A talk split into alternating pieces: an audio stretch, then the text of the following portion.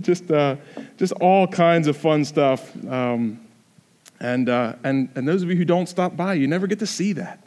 It's, uh, it's, it's pretty fun, not just, not just a Sunday morning gig here around this place. Um, so today is, uh, today is the first Sunday in October. Today is known in, in many circles as World Communion Sunday. And so there are, uh, there are many churches around the world that are taking communion today, and we will be as well. Um, so we'll be doing that near the end of our service. And then at the very end of our service, we're also going to be doing foot washing. Now, if, if you're not prepared for communion or foot washing, understand the Bible's very clear. It says, look, if you're not if, if you're not ready to do this, don't. And so don't feel any compulsion, but there will be lots of explanations about how we're going to do all that stuff. But that's kind of what we're building up to today. To this proclamation in communion that says, we are the body of Christ together. And then in foot washing that says, because we are the body of Christ, we will humble ourselves and serve each other, even in ways that might seem a little bit different, a little bit strange. Okay? So that's where we're headed today, but we're going to start out in the book of Revelation. We're in Revelation chapter 3. Yeah, Waterway 25.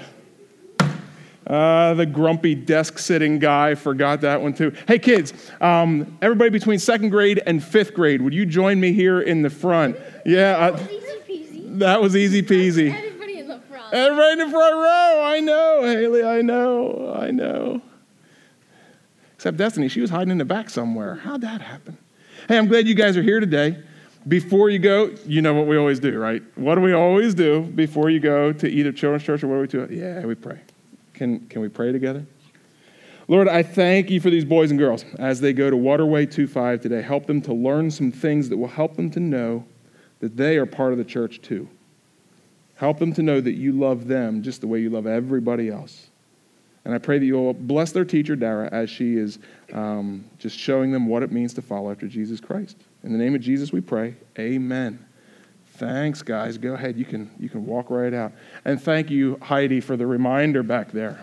Yeah, sometimes, like I said, I, I get excited about this preaching thing and kind of forget, forget what I'm doing. But we're going to start today in Revelation chapter 3. Okay? We've been studying uh, through the month of September. We've been studying the book of Revelation. We're going to kind of continue with that.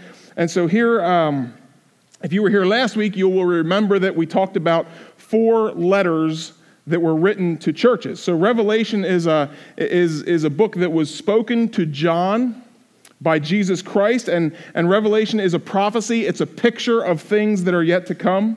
But here in the first couple of chapters, Jesus speaks to John some letters that need to be delivered to seven churches that would have been local churches back in that day. These were actual towns that had churches in them, and so Jesus had messages for them.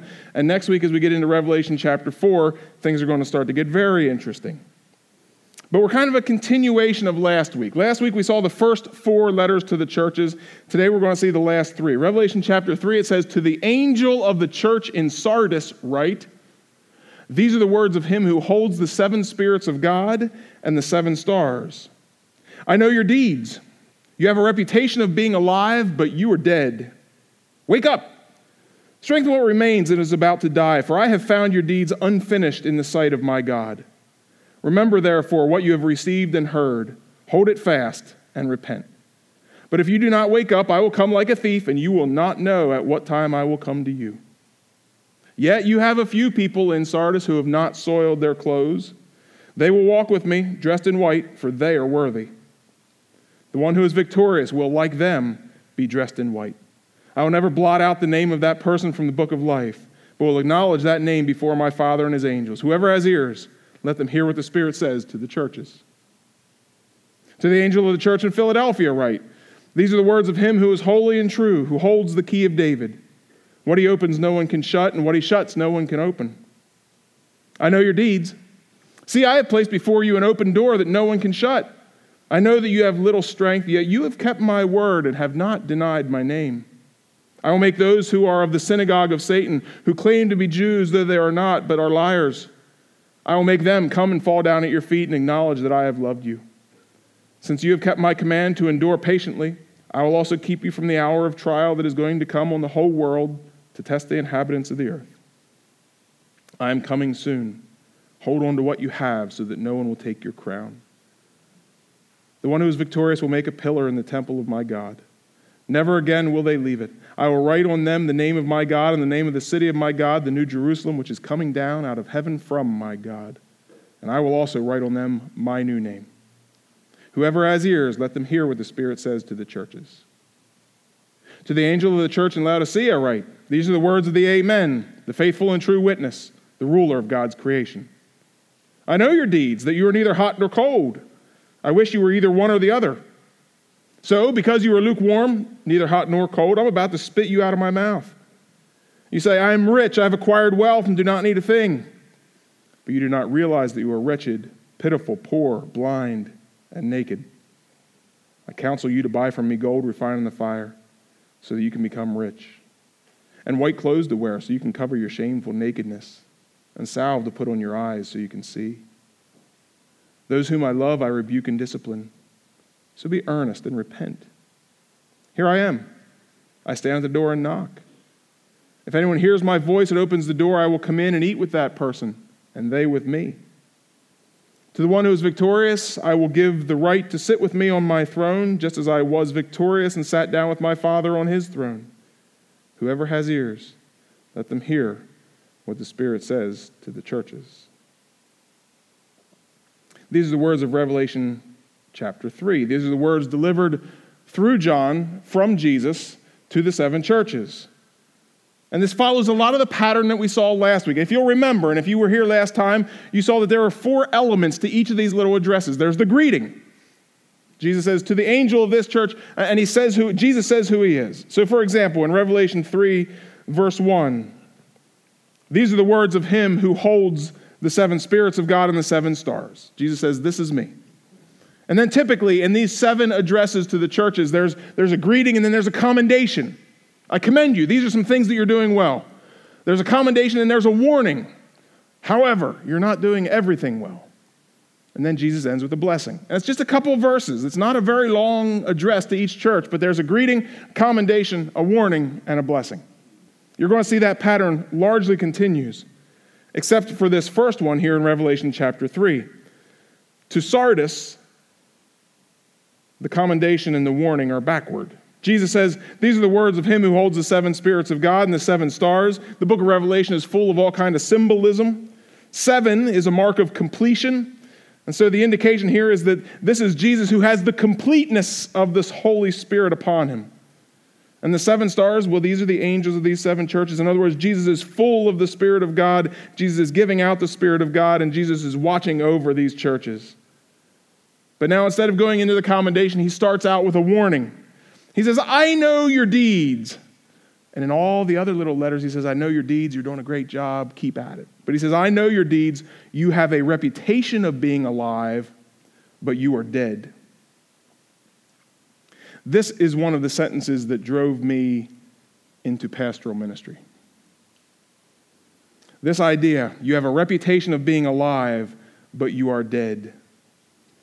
This is one of the thoughts and one of the warnings that made me say, I feel like I ought to be a pastor. I knew that God was calling me to be a pastor, but this, is, this appealed to the human side of me because I grew up, as many of you have, I grew up among a lot of people who had a reputation of being alive, but who were dead.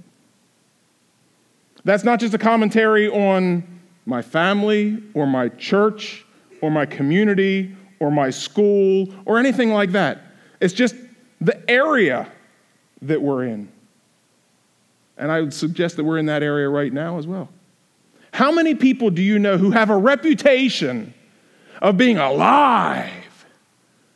Their reputation is they've got it together, they are living well. But inside, truly, they're dead, hopeless, anxious no base, no mooring in Christ. I know that there's, there's a lot of call to go out into the world to take the gospel, and indeed we must. But some of us have to stay home too, because everybody who looks like they're alive is not. And Jesus is still working to get all of our attention. We see this here. Jesus, Jesus says to them, I know your deeds. You have a reputation of being alive, but you are dead. What does he say? I'm done with you? No. He says, Wake up! The book of Revelation is going to show us one of these themes here. Jesus keeps on pursuing. Even when people don't have their lives all together, even when the reputation is life, but the reality is death, Jesus keeps pursuing until the end of the age, when there is the final judgment. And we'll read about that in a couple weeks. Until the end of the age, Jesus keeps on pursuing. That's what he does here to the church in Sardis. I know your deeds. Wake up.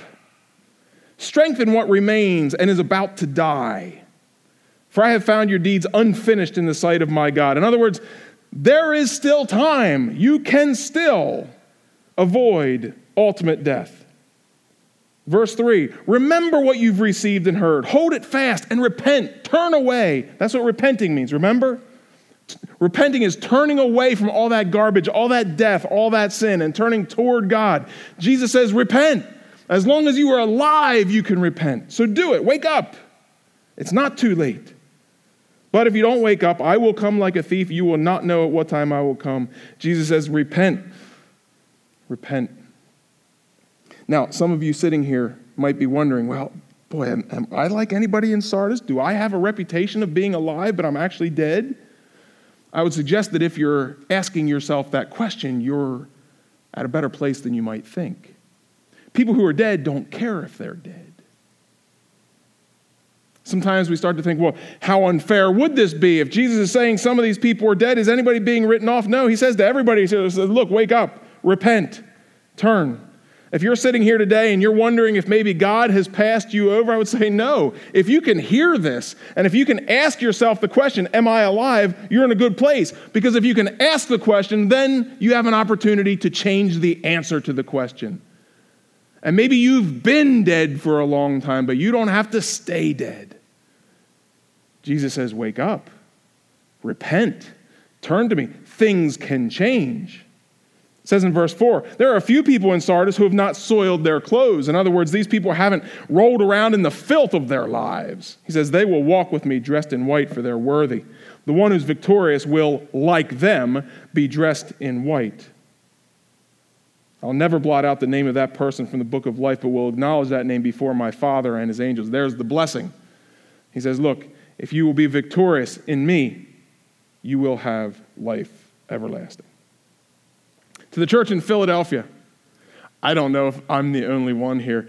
This is the only city name that I really recognize. I mean, Ephesus, we know that that's related to the Ephesians, but Philadelphia, oh, I know Philadelphia. I've been to Philadelphia. Now, different Philadelphia, right? We know. We know. This, this Philadelphia that is being written about here is over in Asia Minor. It's off the Mediterranean Sea, thousands of miles away. But yet, isn't it funny how we have these little connections? Oh, Philadelphia, I know that one. Well, here's what's said These are the words of him who is holy and true. That's Jesus, who holds the key of David. I don't know if you remember, but in Revelation 1:18, it said that Jesus holds the keys of death and Hades. Jesus is the one who's in charge of like figuring out how that all works. Well, here he says he holds the key of David. David is the symbol for the Messiah. Jesus says, I hold in my hands the keys to life and death. And Jesus says here, as he's addressing the people in Philadelphia, he says, What Jesus opens, no one can shut, and what he shuts, no one can open. There is no gatekeeper stronger than Jesus. Here is Jesus saying, I have the keys of death and life. Trust me. And here's what he says to them, to the people in Philadelphia. He goes back to that standard style of, of greeting, commendation, warning, and blessing. He says, I know your deeds. I have placed before you an open door that no one can shut. In other words, the invitation is here. Nobody can keep you out of heaven. I've simply opened the door, and now you have an opportunity.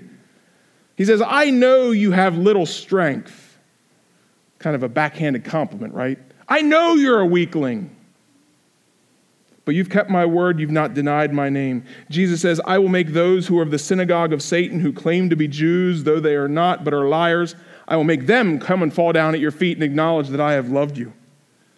In the book of Romans, the Apostle Paul said that a person is not a Jew who is one only outwardly, nor is circumcision merely outward and physical. No, a person is a Jew who is one inwardly. And circumcision is circumcision of the heart by the Spirit, not by the written code. In other words, Paul says, You Philadelphians, I know there are people walking around and they think that they are the people of God. They are the ones with all the answers. I know, I know that these people are saying all kinds of things against you. But Jesus says, I also know that they are liars. And there will be a day where they will come and fall down at your feet and acknowledge that I have loved you. Jesus says in verse 10 Since you have kept my command to endure patiently, I will also keep you from the hour of trial that is going to come on the whole world to test the inhabitants of the earth. Lots of arguments about what that means, but a couple things that we can understand is that there is a time where there will be a trial and the whole world is going to be tested. Jesus says, Those of you in Philadelphia who make your way through the times that you're facing now will not have to face that time then.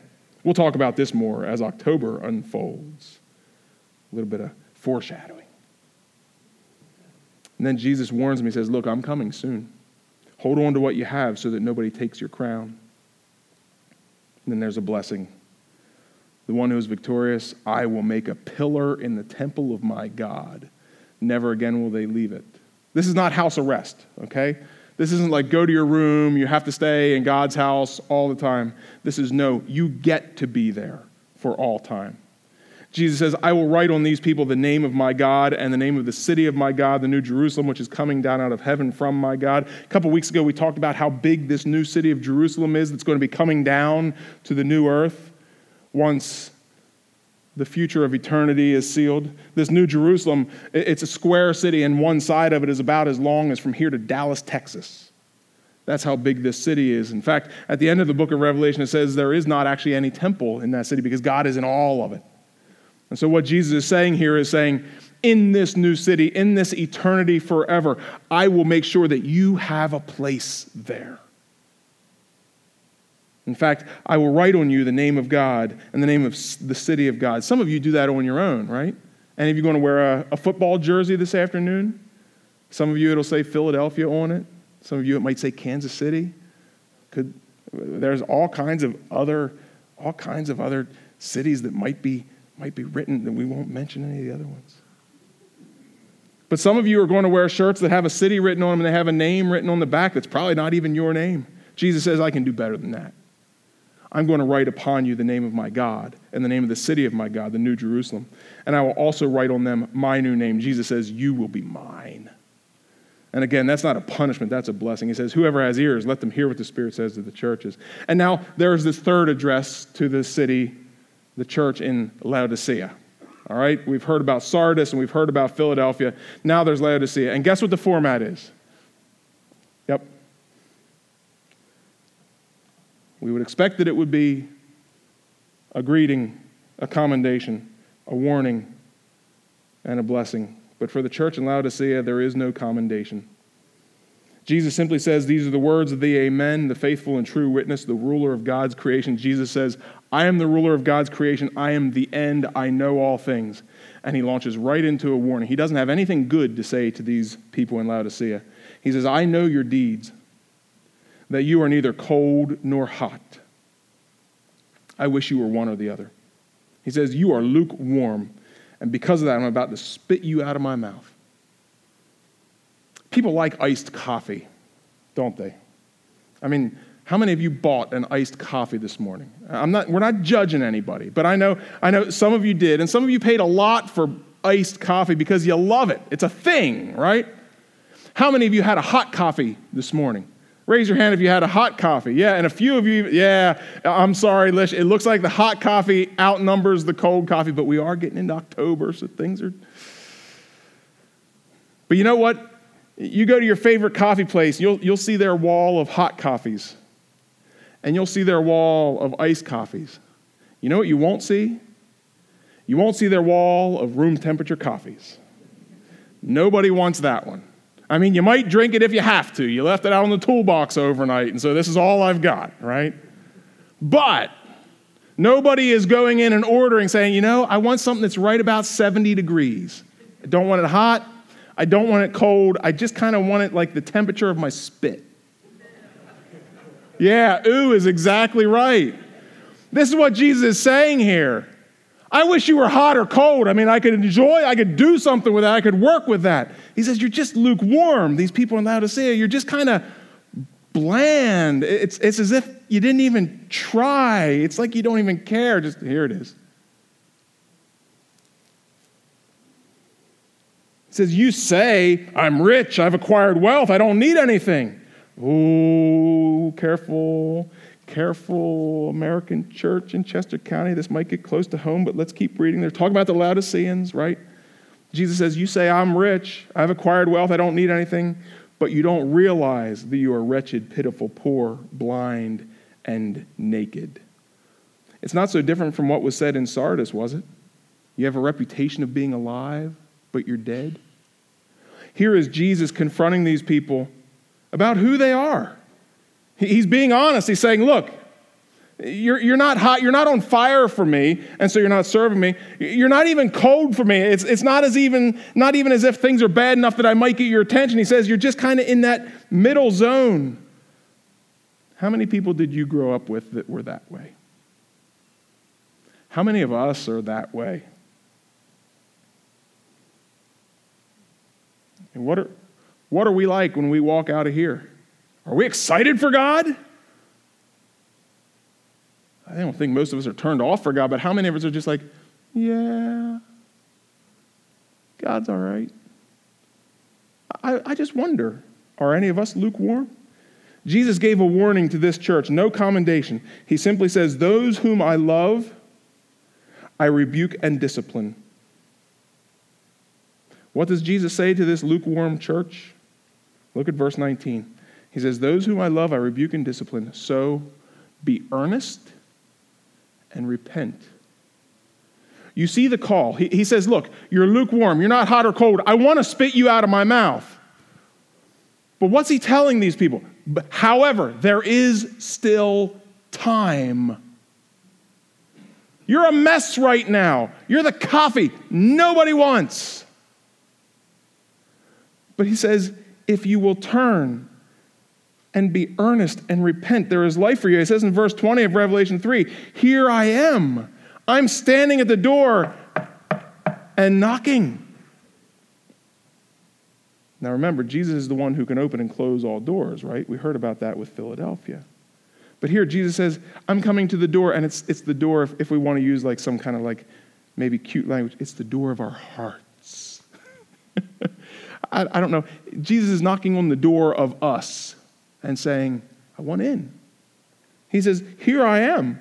I stand at the door and knock. If anyone hears my voice and opens the door, I will come in and I will eat with that person and they will eat with me. He says, To the one who's victorious, I will give the right to sit with me on my throne. In other words, you will help me to rule, just as I was victorious and sat down with my Father on his throne. Whoever has ears, let them hear what the Spirit says to the churches. Whoever has ears, if you can hear me, if you can hear me, you can respond to me, he says. I think it's really interesting what Anthony read this morning in Mark chapter 8. Jesus talking to his disciples. And he says to them, Who do you say I am? Peter says, You're the Messiah. Amen. Powerful, powerful testimony.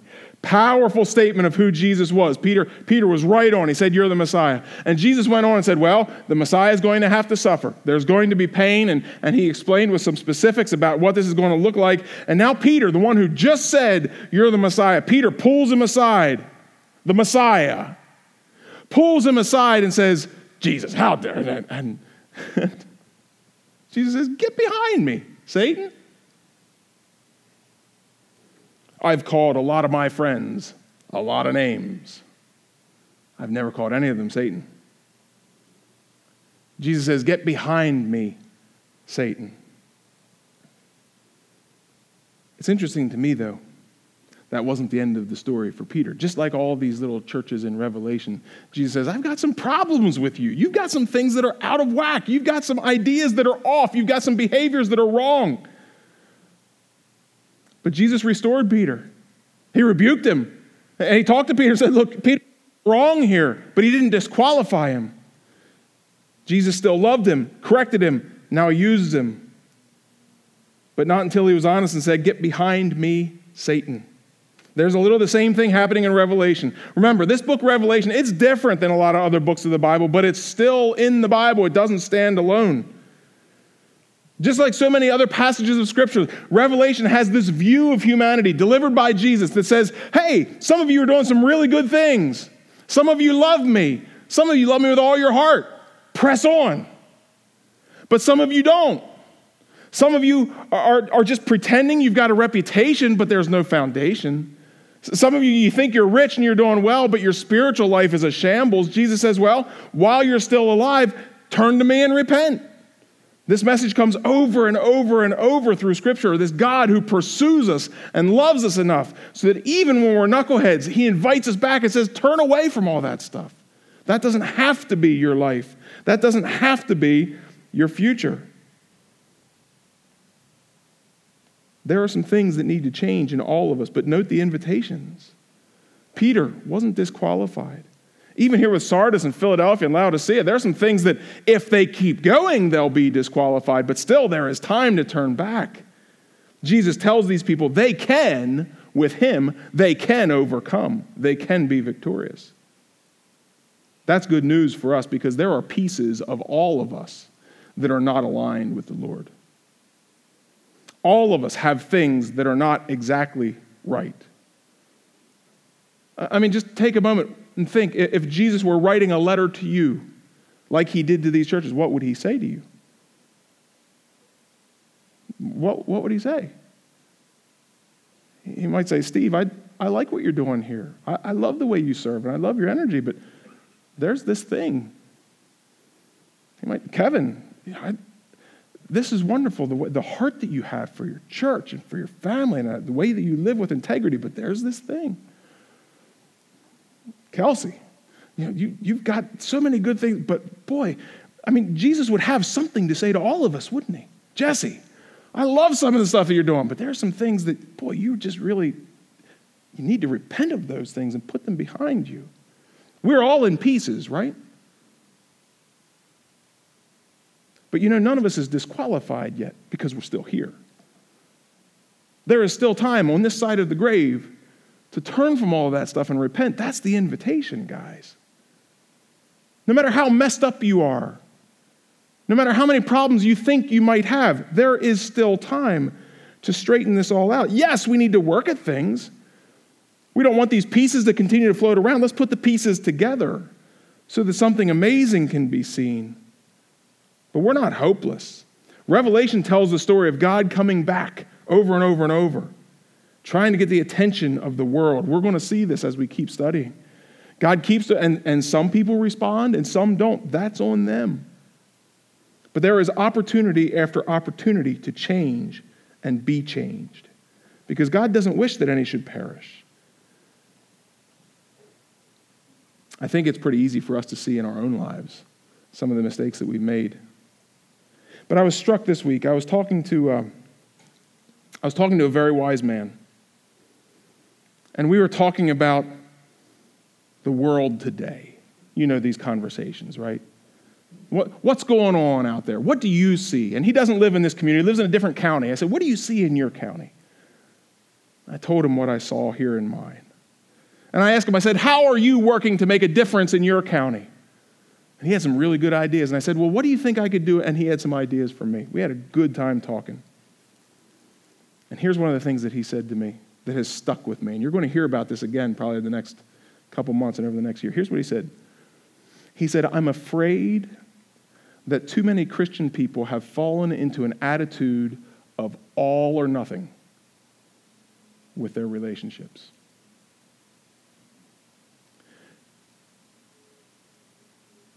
I said, Tell me a little more. I thought I knew where he was going, but I said, Tell me a little more. And here's what he said He said, We're supposed to be fully committed to God, right? We, we are supposed to be, with all that we are, the desire is to be fully committed to God. But we do make mistakes, and God has to forgive them. What this person was suggesting was that many of us, in our relationships with each other, we can recognize the mistakes and the gaps and the weaknesses in each other. And his concern in his county this week was that instead of working with each other to address those shortfalls, instead of working with each other to say, brother, sister, I love you, but boy, there's this thing that you're just driving me crazy. Or there's this thing that you just really need to do better. Instead of doing that, what he sees is people just writing each other off. Well, if, if you're not all right, I'm out. That was his, that was his observation.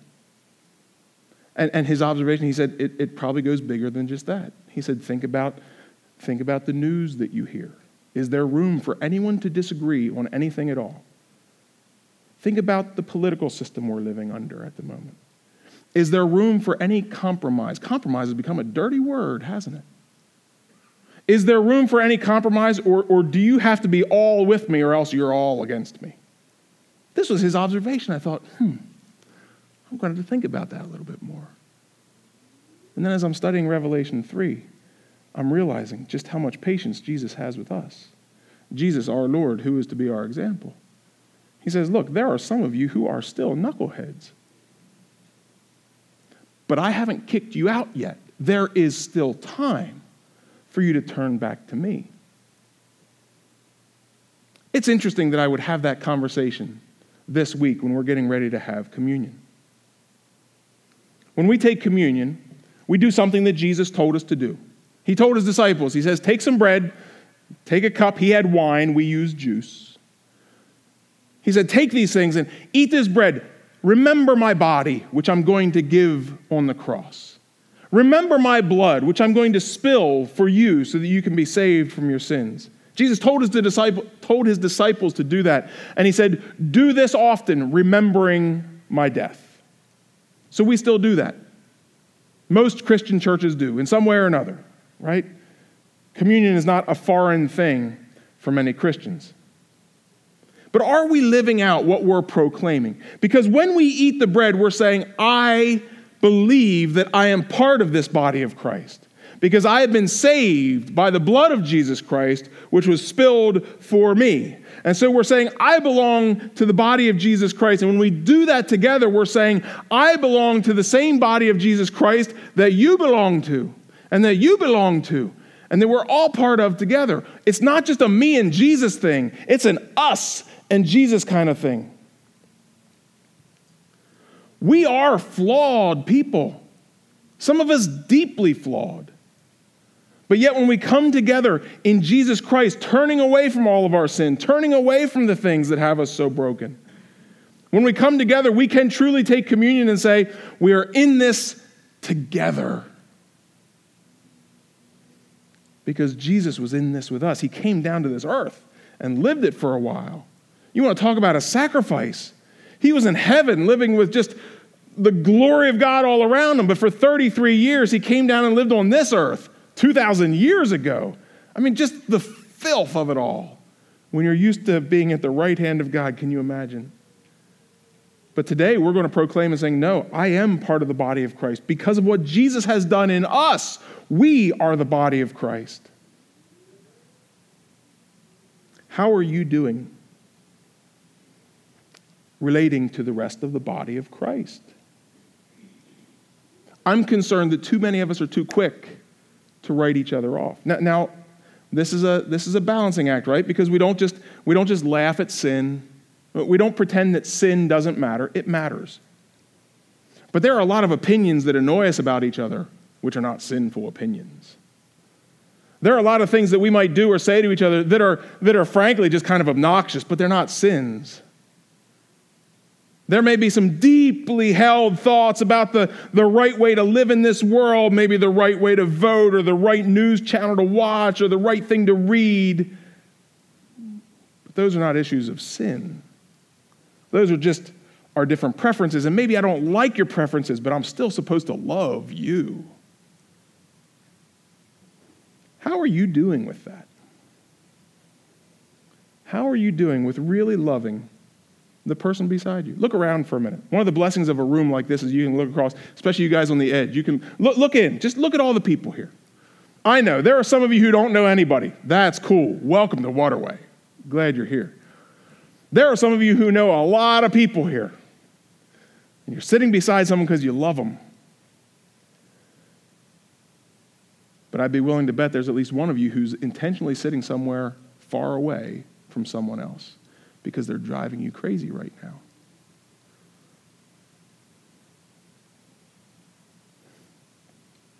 I think we need to be careful about this. If you're not all with me, you're all against me.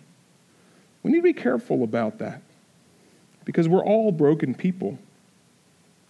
We need to recognize that when we come together under the banner of Jesus' blood and body given for us, when we come together, we, we have to put our little preferences aside and focus on the things of Jesus. That's hard to do, but that's our call. And Jesus says, Look, to those who overcome, I will give the right to sit with me on my throne. To those who are victorious, I will make them a pillar in the temple of my God. The one who is victorious will be dressed in white, and I will never blot out the name of that person from the book of life. See, there are, there are good reasons to press on. Good reason to press on because Jesus is not done yet. So we can't give up on each other yet either. I'm going to ask the elders to come forward as we prepare to share communion. But first, I want to pray. Okay? I just, just want to pray. And I'm going to invite you to pray with me. Can we pray together?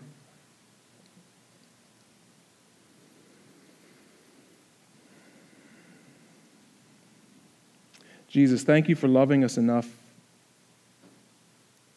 to have patience with us. Lord, you know how we are made. You know that we are just, we're just dust. But you love us, and you've called us, and you invite us to eat with you, to spend eternity with you. Thank you, Jesus. Lord, you've been so gracious, even in our times of greatest weakness. I pray that you will help us to be gracious with each other in the same way. Lord, in just a moment, we're going to take communion. We're going to remember what you did for us. We're going to remember that you gave your body even to the point of death. We're going to remember that you shed your blood for us. Lord, help us not to take that lightly. But to remember that your blood covers over a multitude of sins. Lord, help us to remember that, that we can overlook a lot of little things with each other because of that same blood and because of the power of your Holy Spirit. So, Lord, thank you for loving us. Help us now, please, to do a good job loving you and loving each other. In the name of Jesus, we pray. Amen. This morning we're going to take communion. I'd like to invite Pastor Steve and the elders to come forward. We have bread and we have juice. There are two kinds of bread. There is, uh, there is regular bread and there is gluten free bread. So, the way that it's going to happen is um, two of us are going to stand here, kind of right in front of the piano. And you two rows, if you're going to take communion, I know not everybody is. If you're not taking communion today, that's fine. Just stay where you are. Maybe pray for those who are coming forward. But for you two rows, you'll come to this center aisle, walk down here. We will hand you a piece of bread. You'll have to tell us if you want regular or gluten free. But we'll hand you a piece of bread and you'll take a cup and then you'll go back out either the center aisle or the side aisle. You'll go back to your seat and you'll wait. Okay? Same thing for this side. Uh, Anthony and I will be over here. Anthony will give you a piece of bread. You'll come down this, this aisle here. You'll tell him whether you want regular or gluten free, if that's your preference. And then you'll get your cup and you'll go either down the center aisle, down the side, back to your seat.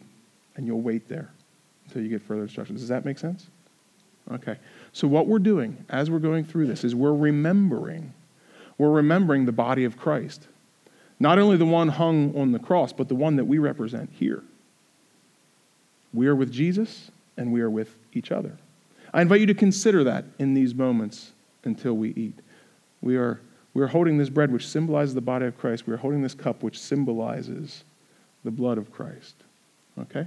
So, Robert and Steve, you guys can take your spot. Anthony?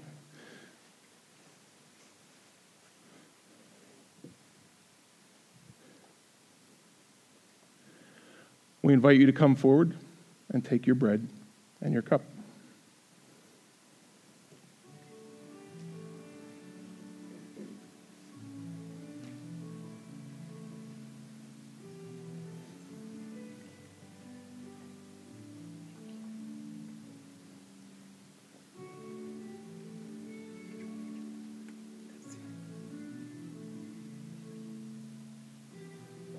Right back, Kate. Yeah, go ahead, right back there.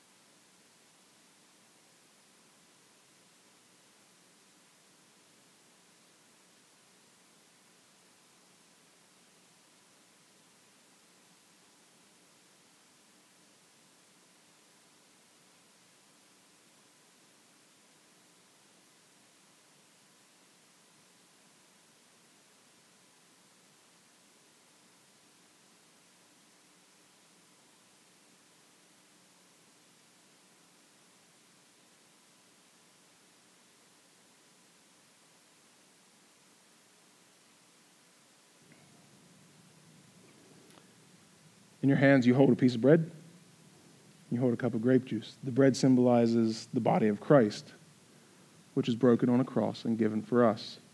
Praise God, it also symbolizes the body that we get to be a part of, the body of Christ together. The blood symbolizes the sacrifice of Jesus Christ. As he spilled his blood on the cross, we're told that his blood gives life to many, even those whose lives have been marked by sin. When we repent, we are covered in his blood. As the old hymn says, we are washed and we are made whiter than snow. With these things in mind, I invite you to take this bread. Repeat these words after me. The bread which we break is the communion of the body of Christ.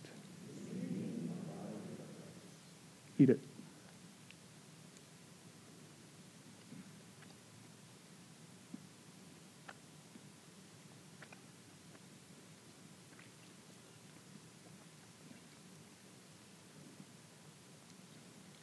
Jesus took the cup and said, Do this in remembrance of me. So, remembering him, we take the cup, and I invite you to say these words after me. The cup which we drink is the communion of the blood of Christ. Drink it.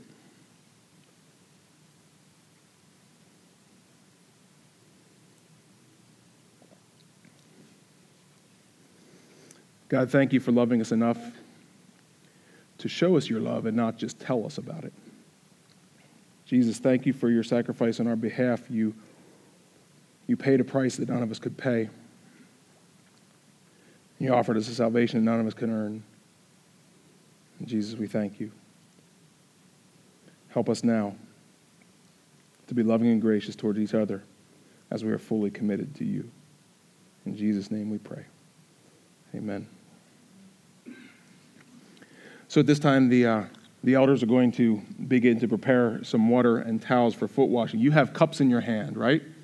If you've got cups, maybe you and your neighbors can put them together. And you'll notice down in that little seat in front of you, in the little rack, there's a little loop that you might be able to put those cups. Oh, Kate, yeah, not for you. No, you, you front row guys, you don't get one of those. But there's almost a little loop in there down on the wire rack that you can kind of put your cups in. Uh, if you need somewhere to free up your hands, you can do that right now. We'll come back after the service is over and, and clean those up. Um, we're going to do foot washing in just a moment, but I'm going to remind you of a couple things before we do that because we're going to kind of end our service with foot washing. We're going to go out in service, okay? So here are a couple things. I wrote them down just so I'd remember them. Remember that we are the body of Christ, and Christ keeps pursuing. So we must respond to his pursuit, but we also must, I think, continue to pursue each other. Even when you drive me crazy, even when your politics just make me nuts, even when just the very way that you are grates against this thing deep in me. When we are brothers and sisters in Christ, we must, we must continue to show grace and love. Number two, we're going to wash feet here in just a moment. Foot washing is another one of those things that Jesus did on that, on that night of the Last Supper with his disciples. It says that all the disciples were there, they were getting ready to have supper, and typically there would have been a servant there that would have washed everybody's feet. Remember, these guys walked around in sandals, dirt roads, walked everywhere. It was kind of a mess. So, every house, if you were to have a dinner, and, and some of the Jewish cleanliness laws would have said that you need to wash your feet before, before you all gather around. Well, there was no servant there that night except for Jesus. We're told in the scripture that Jesus took off his outer clothing and wrapped a towel around his waist and he began to wash his disciples' feet. Once again, Peter spoke up and said, Oh, Jesus, you're not going to wash my feet. And now Jesus says, No, I'm doing this for you. This is an example to show you that nobody's above anybody else in this whole thing. That's a lesson that's good for us to keep in mind. There's nobody here who outranks anybody else in the kingdom of God. Jesus says, I'm showing this as an example to you so that you can do this, so that you can serve each other, so that you can humble yourselves, if need be, to serve each other. So Jesus did that. And Peter, the one who, who rebuked Jesus for talking about all this sacrifice stuff, Peter, the one that Jesus said, Get behind me, Satan. Peter had some good ideas again. And he said, oh, Jesus, you're, you're not going to wash my feet. Jesus says, I'm going to. And Peter says, oh, well, then fine, just wash all of me. Not just my feet, but my head and my hands. Jesus says, no, no, no. Just, just your feet. This is all I need to do. Now, there are, there are a few churches who still practice foot washing, a, a literal foot washing, and there are many who don't. And so I recognize, and, and we know, we've talked about this as elders for years. Is there still value in this? Is this too weird for 2021? Right? These are the kind of conversations that we've had. And what we've decided is no, twice a year, on this first Sunday in October, and also at our evening service leading up to Easter, twice a year, we do wash each other's feet. And here's what that looks like, because I know some of you haven't been through that before. We'll have our ladies gather here in the front, in these front rows, and, and men, we're going to go out in the hallway, out kind of where the little coffee area is. We're going to take off our shoes and our socks. And there are basins that have warm water in them. Not a lot of soap or suds or anything like that. But we're going to rinse off and wash each other's feet. Men will wash men's feet. Ladies, you'll wash the feet of each other. And then what I'm going to encourage you to do is whoever's feet you wash, don't just wash their feet and give them a hug and be done with it. Ask them this week, how can I pray for you? Ask them this week, how can I serve you? Maybe there's a connection that needs to be made there. Okay? And so, so we're going to do that. And I'm going to give you some very specific instructions in just a moment. But I recognize that not everyone is comfortable with that. Not everyone is able to do that. We do have three foot washing stations at each place, and we also have a little hand washing station for those whose feet are just not able to be washed. But I also know that for some of you, you're like, eh, this is just kind of out there for me. You know, I just came to church with my friend, and I don't know. I know. I know. I'm going to encourage you if, if you're not ready to be all in with this right now, just sit tight where you are. And again, I'm going to invite you as the service wraps up and as we do this foot washing, just to pray for whatever you see. Just pray for the people here, or, or maybe you need to kind of bow your head and, and pray some other way. But once, um, once foot washing is kind of wrapping up, and I'm going to let you kind of decide when that's wrapping up, then you're dismissed. Each of us can go in our own way. When you dismiss, if the men are still washing feet out there, I would encourage you to have your conversations outside. It's a nice day today. Have your conversations outside instead of in the lobby so that you don't disturb those who are still wrapping up. But that's what we're going to do right now as we wash feet. And here are a bit of the mechanics. Okay, it's always difficult. Some people would come forward and like pair up. You know, you know, there's no boys over here. You know, uh, Brandon, can I can I wash your feet? All right, I'll wash your feet and you wash mine, and that's cool. That that can work. But you know, there's a whole lot of if you scratch my back, I'll scratch yours, already working in our world. So here's what we're going to try to do. We have a couple ladies, um, Melanie's one of them, and I think uh, Carrie's one of them. We have a couple ladies who are going to be in the front of the line. And they're going to kind of give you instructions. And they're going to wash your feet, and then they're going to go to the back of the line so that you're going to wash someone's feet, and then the person behind you will wash yours. Okay? I know it's a little technical kind of thing, but you'll figure it out. You're smart folks. You can follow American football you can wash feet. Okay? And men, we're going to do the same thing. Men, I would invite you, even if, even if you're all ready first, wait for Anthony and Robert and Steve and myself to kind of just initiate that, and we'll kind of get a pattern going, okay? I know that's a lot of stuff. That's a lot of stuff to think about. But here's the thing we're committed to serving each other. Sometimes service is uncomfortable, sometimes service is awkward, sometimes service is humbling. This is what we're going to remember because it's what Jesus showed us. So, if you're participating in foot washing, ladies, I'm going to invite you to come forward. Men, go out through the lobby here. We'll meet on the side. Um, if you're not participating in foot washing, please just hang where you are. Pray for whatever's happening. And as things kind of wrap up, you can quietly let yourself out. Does that make sense? I think we need one more prayer. One more prayer. we pray together?